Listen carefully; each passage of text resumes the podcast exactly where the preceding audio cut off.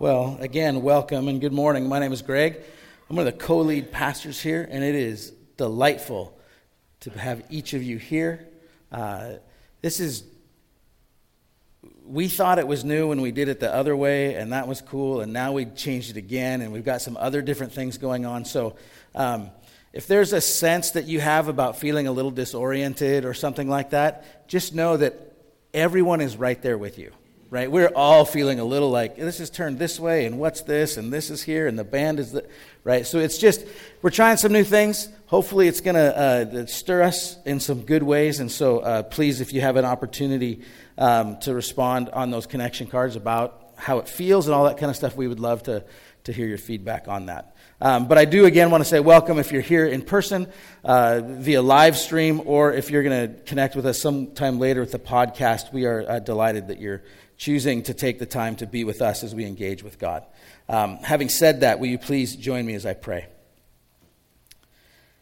Dear God, we give you great thanks, Lord, that even though things may feel different, things may look different, we are confident that you are the same, God. And sometimes we are learning and growing, so we're learning who you are and what you do and all the ways you move. And so it might seem like, oh, I didn't know that about you before, but we can be confident that your love is true, your presence is true, and that you are here with us. And so I pray that in a world where it seems like things are changing and all that, we can lean into you. And we can find rest and stability and life in you. And so I pray that we would know that today as we begin this new series and as you stir in us some new things. And I pray this all in Jesus' name. Amen. Well, as you've heard a couple of times, we're starting a new sermon series today called One Brick at a Time. And it's a walk through the book of Nehemiah. I do want to say, because it's been brought up a couple of times and even in our own study, and this will be a little bit funny to say, but I also realize the seriousness of it. I just want everyone to be aware that the book of Nehemiah, in large part, is about building a wall. We are in no way saying that we are for or against any other walls that may be talked about being built in our world and in our culture. So, any ties that you make from this to that, I just want you to untie those and let them go, because we're not saying anything about that. It's a story in the Bible that we're going to learn some things from. It happens to be partially dealing with a wall. And so I just want to get that out of the way right from the get-go. And again, I know there's a funny part to it, but I know for a lot of us that actually brings up a lot of anxiety too. And so I don't want it to be something where I want us to be sensitive about it and not be teasing or anything like that, but have it be out there in an honest way where we can say, like, this is reality. This is the world we live in. So, but it is called One Brick at a Time, and it is going to be an exploration of looking at God initiating some movement in his people and how the people respond to that. And so we are looking forward to, it's going to talk about a lot of things: courage, leadership, direction, observation. How do we see these things? How do we move with God? How do we hear God? And so it's going to be really, really cool and exciting, especially building off the previous series that we've gone through, the Change series, the Simplify series, going through Advent faith practices, and then moving through all things new and Epiphany. You're going to see how it all really fits together really, really well, and hopefully we'll do a nice job building on the past series. A couple things about Nehemiah, the book, before we get going. It used to be that Ezra and Nehemiah, Ezra is the book right before Nehemiah, they used to be one, and then they got split for some reason. I'm not really sure about that, but there's several things happening, and you can actually kind of include Esther in there too. But there's a bunch of things happening that include those books that are all about sort of this movement that Israel's going through. Ezra and Nehemiah specifically, it takes place about 50 years after the destruction of Jerusalem by Babylon. So Babylon came in, destroyed Jerusalem, took a bunch of the people back to Babylon, and they're existing in exile and captivity there. And Nehemiah is the story of them being able to rebuild their city and rebuild their lives. There are three key leaders during this time.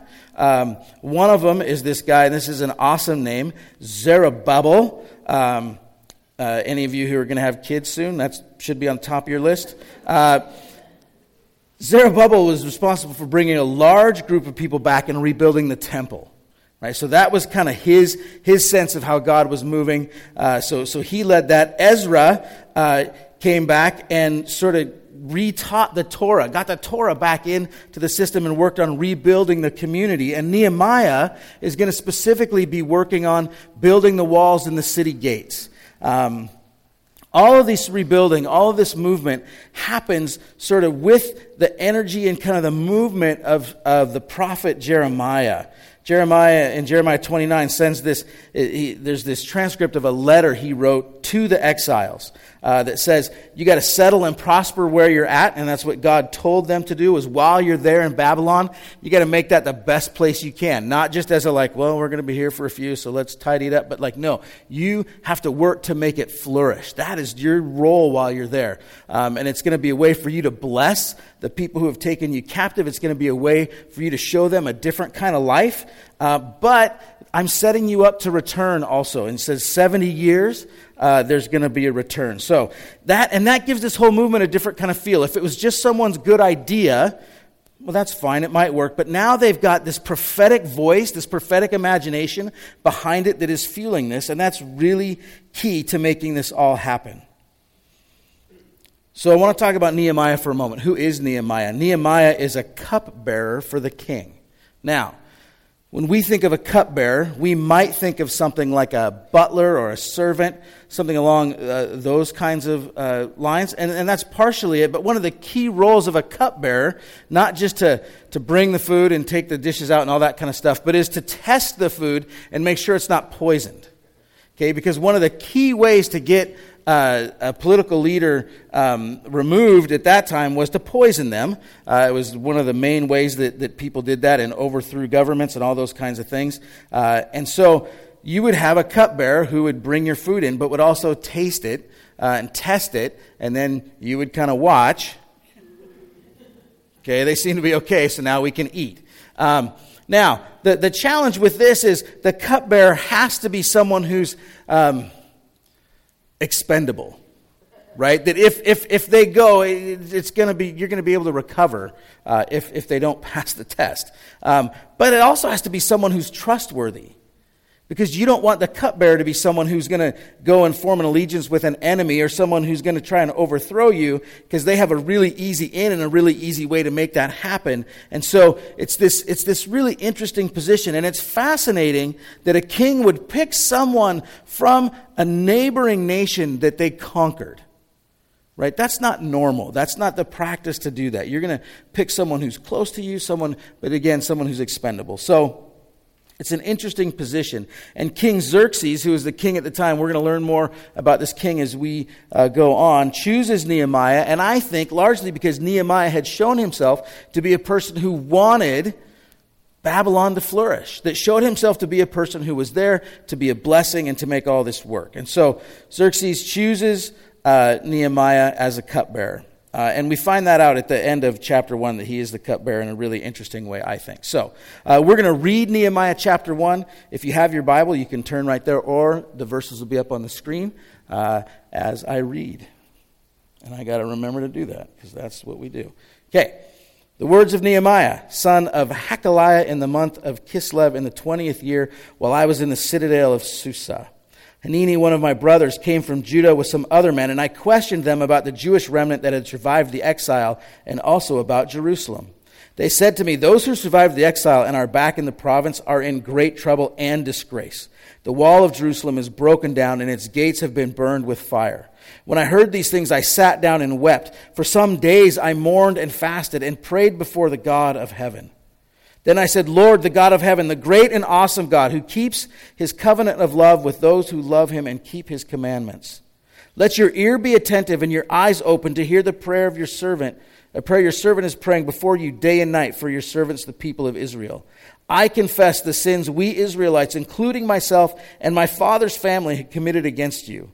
We have acted very wickedly towards you. We have not obeyed the commands, decrees, and laws you gave to your servant Moses. Remember the instruction you gave your servant Moses, saying, if you're unfaithful, I will scatter you among the nations. But If you return to me and obey my commands, then even if your exiled people are at the farthest horizon, I will gather them from there and bring them to the place I have chosen as a dwelling for my name. They are your servants and your people, whom you redeemed by your great strength and your mighty hand. Lord, let your ear be attentive to the prayer of this your servant and to the prayer of your servants who delight in revering your name. Give your servant success today by granting him favor in the presence of this man. I was the cupbearer to the king. So it's right at the very end of this, we learn that he says, give me a favor in the presence of this man, which is the king. And then he adds on, last sentence, I was the cupbearer to the king. Now, I have a confession to make. Some of you know this about me, but I am what you call a crier, right? I cry when I'm listening to sermons. Sometimes I cry when I'm giving sermons. I cry when I'm reading books, watching TV, listening to music, watching movies, driving in my car, walking down the street. I cry when I'm hiking. There's lots of times when I cry. I just cry. That's just part of who I am. This was most notable, and I was labeled this when I was a kid. And we were watching a Garfield cartoon. And it was the very first Garfield cartoon. And in this cartoon, if you're familiar with the whole sort of Garfield narrative, Garfield is the cat of this guy, John. John also has a dog named Odie. Garfield and Odie don't always get along. Garfield thinks that Odie is not particularly intelligent or well adapted to surviving. So they get captured and taken to the pound. And at this time, it was very common that if you were at the pound for 7 days, you were then euthanized and put to sleep. Now, they were talking about this in this cartoon, which now thinking back on it, that's a pretty harsh thing for a kid to have to try to navigate. But so I was sad about that, and it was the night before. This is their last night in the pound. And usually when Garfield is so ridiculously mean to Odie, he was being particularly caring and saying things like, it's going to be all right, we're here together, right? And I was in tears, and my family mocked me incessantly because I cried during a Garfield cartoon, but it was sad, so deal with it. As I was thinking about this, and you have this whole section where Nehemiah talks about, I've been weeping. And when you do some more study, and he doesn't really specify in the text right there the amount of time, but it turns out he wept and prayed for about 16 weeks, which is a long time. But it made me ask, when was the last time I wept? And so I want to ask you, when was the last time you wept? Or if you're not particularly a crier or sort of demonstrative like that with your emotions, when was the last time you felt internally heartbroken? When was the last time that something facilitated your crying out to God and mourning and sadness and weeping that way? Because Nehemiah, when he hears about the situation in Jerusalem, his heart is broken and he weeps. When you look out into the world that you live in, whether globally or your city or your neighborhood, your church, your school, office, work crew, job site, warehouse, bank, grocery store, wherever. When you look out and see what is broken and what's burned down in the lives of people and in the spaces and places you find yourself in, what is it that when you get news of it makes your knees buckle and breaks your heart? What is it that something stirs inside you that says, I just can't let that go, right? I can't be calm about that. I can't be just still about that. I have to, at the very least, I'm going to go and find a place, and I got to let some stuff out. Now, when I was a kid, there was another cartoon that I didn't like because it was old, and you find this out as you watch cartoons that were from previous generations. Brian and I were just talking about this with Muppet Babies. He grew up on Muppet Babies, and I thought Muppet Babies was ridiculous. But that's because I was too old to enjoy Muppet Babies at that point. But this cartoon character, some of you may recognize, his name is Popeye, and Popeye has this saying. He says, "That's all I can stands, and I can't stands no more." Okay? Popeye could stand some grammar help for sure. But the thing about Popeye is he would get to a moment where something would happen and he would be like, that's it. Now I got to do something. That's kind of what's happening with Nehemiah. Nehemiah becomes aware of this brokenness and this suffering that's taking place, and not just that the walls are torn down and the gate is torn down, but that's representative of how the city is doing and how the people are doing.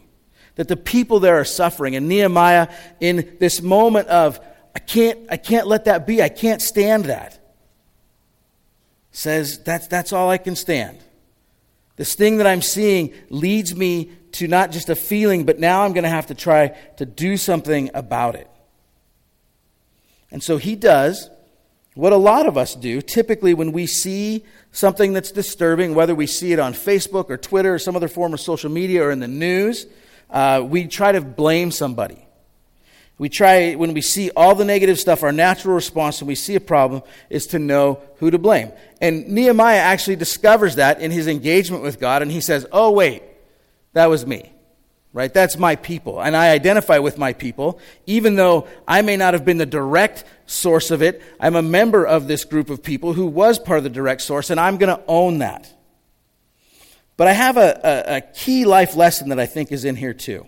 Because there's a lot of things when we look at them, we don't go out about it like Nehemiah did and try to own it. We try to pin it on somebody else. And what I want us to hear today is that it may not be our fault or our problem, but it is our time. Right? It may not be that you were the source of that problem, but it may be that you are the answer to that problem. And this is the time when we need to respond. There may be systems in our culture that we didn't start, we may be perpetuating, we might not be, we may not even know, and that might not be our responsibility. But our responsibility is to deal with those systems in ways that eradicate the ones that aren't helping and put into place new ones that do help. It could be in your family. There could be generations of abuse in your family, and you didn't start that, but you're the one who can end it. It is your time, whether or not the problem was yours to begin with or not. And so Nehemiah right here is saying, you know what? I may not have been the very person who started the problem and started all the sin and everything and the moving away from you, God, but I'm willing to identify with my people and stand in solidarity with my people, knowing that I'm capable of that, and we're going to move. I'm going to own that, and we're going to move to something different, because whether or not it was my problem, this is my time. Now, I also want you to hear that I'm not saying that taking responsibility for our actions, owning our stuff, and holding people accountable is not important, because I think it is. I think Nehemiah does that, but I think what we do sometimes is we put placing blame as of higher importance than moving in ways that are going to help change the problem. And so I think when we do that, we move away from what God is inviting us into, which is changing the situation.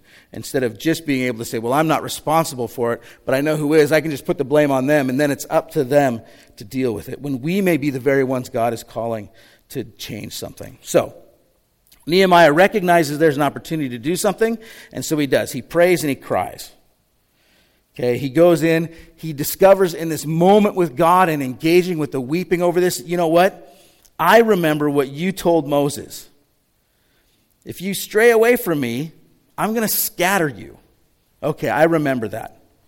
Okay, and I'm going to own that the people of God, Israel, myself, my family, we've participated in that. But now, he's going to ask God to remember something. Because he doesn't just stop there. He doesn't stop and just say, okay, now we've got the blame figured out, even if it's me. That's where we need to stop. But he goes on and he says this in Nehemiah 1, 8 and 9. He says, remember the instruction you gave your servant Moses, saying, if you're unfaithful, I will scatter you among the nations. Got that. But if you return to me and obey my commands, then even if your exiled people are at the farthest horizon, I will gather them from there and bring them to the place I have chosen as a dwelling for my name. So step one, get on the same page with God. Will my actions and my response to this be in line with who God is, or will I somehow further perpetuate sin and evil in the way I respond to whatever I'm responding to? Okay, so what do I mean by that? Sometimes I see interactions on social media where it feels like nothing's ever being moved towards. There's just constant bickering. And I feel like there's a way that's done that can be helpful, and I'm very thankful that, and I'll say this very proudly, Most of what I see from people that I know here are all working towards being better at that, and so I'm really excited about that because I'm so bad at it that I really don't even try. So I'm looking to all of you for help. But what I observe sometimes is people saying things that they wouldn't say if they were face-to-face. And I've told you this before, a news radio station that I was listening to brought two people in who had been arguing over Facebook, handed them the scripts of the conversation and said, now read that to each other. And they couldn't. They said, I would never say that to a person. And they said, well, why did you write it? And they were like, yeah, I don't want to really talk about that, right? Because they didn't. It was they realized if there's someone here. Now, there's something about that medium that we may have to recognize. But how many times have you said to yourself, I could have handled that differently, right? The heart of what I was saying was good, but boy, if I would have said that differently or if I could have acted differently, I've said it a lot, like especially as a parent, right? There are times where my kids do something and it's got an ability because I allow it to kind of light me up from one end of the emotional spectrum to the other, where I can think, you're the most wonderful, amazing person ever to, I have to get so far away from you right now as quickly as I can because I'm going to lose my mind. And there's lots of times when I'm on that end of the spectrum that I say things and I say something like, you know what, if we can't get this going, you're not going to be able to do X for a year. And then I say that and I go, there's no way I'm going to, why did I say that? And now I have to, either that or I have to immediately say, look, you know what, I lost my cool there. I want to take that back. I've tried that sometimes, and that kind of does some stuff in the moment. The best thing is to not say it in the first place. But, so, lots of times where I've said, I wish I could have changed the way I said that. God is inviting Nehemiah into a place to be able to act in a way that not only is going to be able to combat the things that he is dealing with and rebuild and restore, but is going to allow him to do it in a way that is honoring to God. Because if we can learn in the process of this thing where God talks about that there's no horizon that's far enough, right? There's no horizon that's so far away that I can't overcome that. If we can go into every situation believing that, then it changes it from a situation where I have to conquer or I have to win or I have to defeat this other person to a situation where I just have to say, in this situation, God is here to rebuild and I just have to come in and help. It changes it a lot. Last week, we talked about the epiphany, which is the recognition of Jesus being revealed as the Son of God to the Gentile world, to everyone outside of Judaism. And that's shown in the three wise men or the magi that come and visit, that this is Jesus being revealed to the outside world. And we talked about being dislocated and what it means to be dislocated, that for these magi, in order to accept that invitation to that revelation of who Jesus was, they had to be dislocated from their old beliefs to be relocated in some new ones. And we talked about that process, and that's exactly what's happening with Nehemiah. That Nehemiah has been told, you got to go here and make this place flourish and all this stuff, and now he hears this story about what's happening back at home, and his heart is breaking, and he's like, I got to go. I'm being dislocated again. This series, we're going to find that one of the things that happens is oftentimes our dislocation and relocation, they're not permanent. We get dislocated from one thing, relocated to something, and then it changes. Whether it's a new job, you move to a new city, you graduate, you have new professors, you have new teachers, you make new friends, you get married, you get divorced, all kinds of things play into how we're feeling about dislocating and relocating. And this series is going to help us navigate some of those steps, because Nehemiah is dislocated by the news of this remnant of people in Jerusalem. And in his dislocation, he goes to God and he weeps for 16 weeks, weeps and prays and gets himself ready to act. And in that process, he owns his part in it. And then he remembers God's promise to Moses that no horizon is too far, that even if you've strayed what you think is too far, I will still pursue you and I can bring you back from that point. And the thing that we have to remember, again, if this is just a good idea, if this just is on paper, then it's one thing. But you know how when you see somebody and they're talking to you about doing something and you've never seen them do it before, it kind of loses some of its credibility, right? If I was going to talk to Anthony about hip-hop, like I knew what I was doing, I would not have a lot of credibility with him because he's a legitimate hip-hop artist, right? And there's the same thing for lots of you with stuff like that that we could talk about. And so if this is just, you know, Nehemiah and these prophets, and they're just talking about this, but they never had to do any of it to this scale, then it doesn't mean as much. And if it's coming from God, and we don't know that God knows how to do this, then it doesn't mean as much. But thankfully, this is exactly what God does. We read in 2 Corinthians 8:9, "For you know the grace of our Lord Jesus Christ, that though he was rich, yet for your sake became poor, so that you through his poverty might become rich."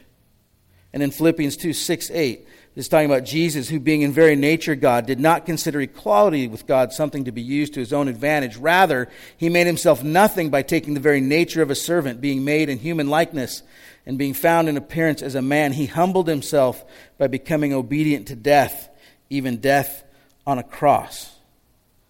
God, aware of the situation for all people, says, that's all I can stand. Sends Jesus to become one of us, be born one of us, live our life, die our death, and then rise again on our behalf, so that we in Jesus could experience new life. So we see in God, we see in Jesus, this same attitude of being moved to act, him doing so on our behalf, to give all of us the opportunity to flourish and have a full life. God saying, I delight in you. Come and live in that. Come and experience that in person. Some of you may have seen the movie Moana. We're getting a lot of cartoons this morning. But Moana is one of my favorite all-time movies. I absolutely love it. I cried a lot during it. And I wanted to show a clip, but some of you may not have seen it, so I didn't want to, because it's a pretty important clip. But I'm going to give a quote from the movie that I think is really important. And it won't be a spoiler too much, so, but if you feel like it will be, cover your ears or something. But at one point, one of the characters says this: "I have crossed the horizon to find you. I know your name. They have stolen the heart from inside you, but this does not define you. This is not who you are. You know who you are." And I feel like this idea that even comes up here, that God's talking about, I will go to the farthest horizon. I want you to hear that this morning. One, so if you are feeling distant from God, to know that no matter how far you've gone, there's no horizon that is far enough away that God's love cannot reach you there. But also, so that we know, as followers of Jesus, the invitation for us may be to go to a far horizon in what we're being asked to do. The invitation may be to try something new. The invitation may be to speak to someone who we've absolutely given up hope on. It may be to enter into a relationship that's going to be really difficult, and it may be to stay in that relationship to some level, but it may be to go to a horizon that you thought was too far. We see Nehemiah giving up the good life he has. Maybe the cupbearer is not the best life, but it's a stable job for a while, I guess. But we see him, he's trusted by the king and all this stuff, and he's been elevated to a high position, so he does have a good life. And he leaves that just on hearing a story, just on hearing how the people back home are doing. He gives all of that up. Before I ask some closing questions, I want to invite the worship team to come on up, and the prayer team will be up here also. If there's anything this morning that stirred something in you that you want prayer for, whether it be during our sermon, during worship, if you didn't get up and get to be prayed for earlier, come and get it now. It's there for you. In a second, the worship team is going to pray, and on your connection card, there's some space on the back. I have some questions I want you to answer. They're going to play in just a second instrumentally, and you'll have an opportunity to write down answers to these questions. I just have three this morning. The first one is, when you look at the world today, what brokenness do you see that has caused you to weep? Could be in anything. Could be in your home, could be in your own life, could be from the past, could be today, could be something that you're anticipating is going to happen. Right? Could be on a global level, could anything. When you look at the world today, wherever you find yourself at in the space of the world, what brokenness do you see that has caused you or is causing you to weep? Second, have you wept/been moved about this intentionally with God? And what I mean with that is, have you taken that to God? But it's one thing to go off and be by yourself, and even to say, and God's there, and I know God's everywhere, so God's there. But have you actually taken some space and said, you know what? I'm going to take some space. I'm going to make some space in my schedule, and I'm going to sit with this with God. And I'm going to take the things that I'm weeping about, and I'm going to bring them before the Lord and see how is God going to respond in the midst of this. And then thirdly, have you taken actions that are also in step with God to rebuild or restore in this area? And if so, what have you done? If not, what could you do? And so this is just asking, and this is going to build into the next couple weeks of this series. As we look at this, we're going to see the actions that Nehemiah takes, how he does those, how the people get involved, and it's really a fantastic story. But I wanted to start with this today to discover, are we engaged with our world in ways that we can experience a broken heart over the brokenness we see? And if so, how have we responded to that? So take a moment to answer those questions. I'm going to pray, and then the worship team will play, and then they'll invite us into a closing song. God, I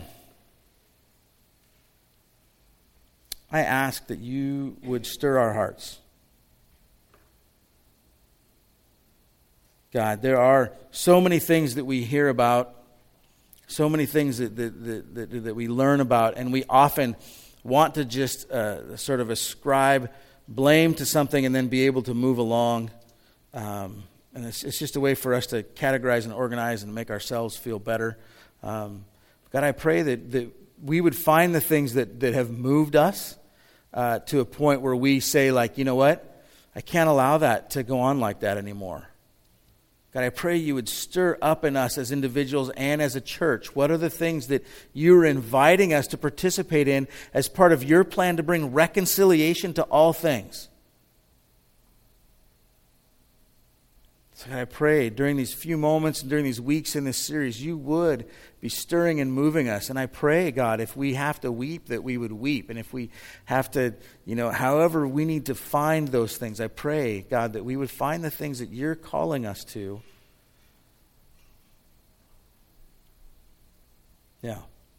Yeah. God, and I pray this in Jesus' name.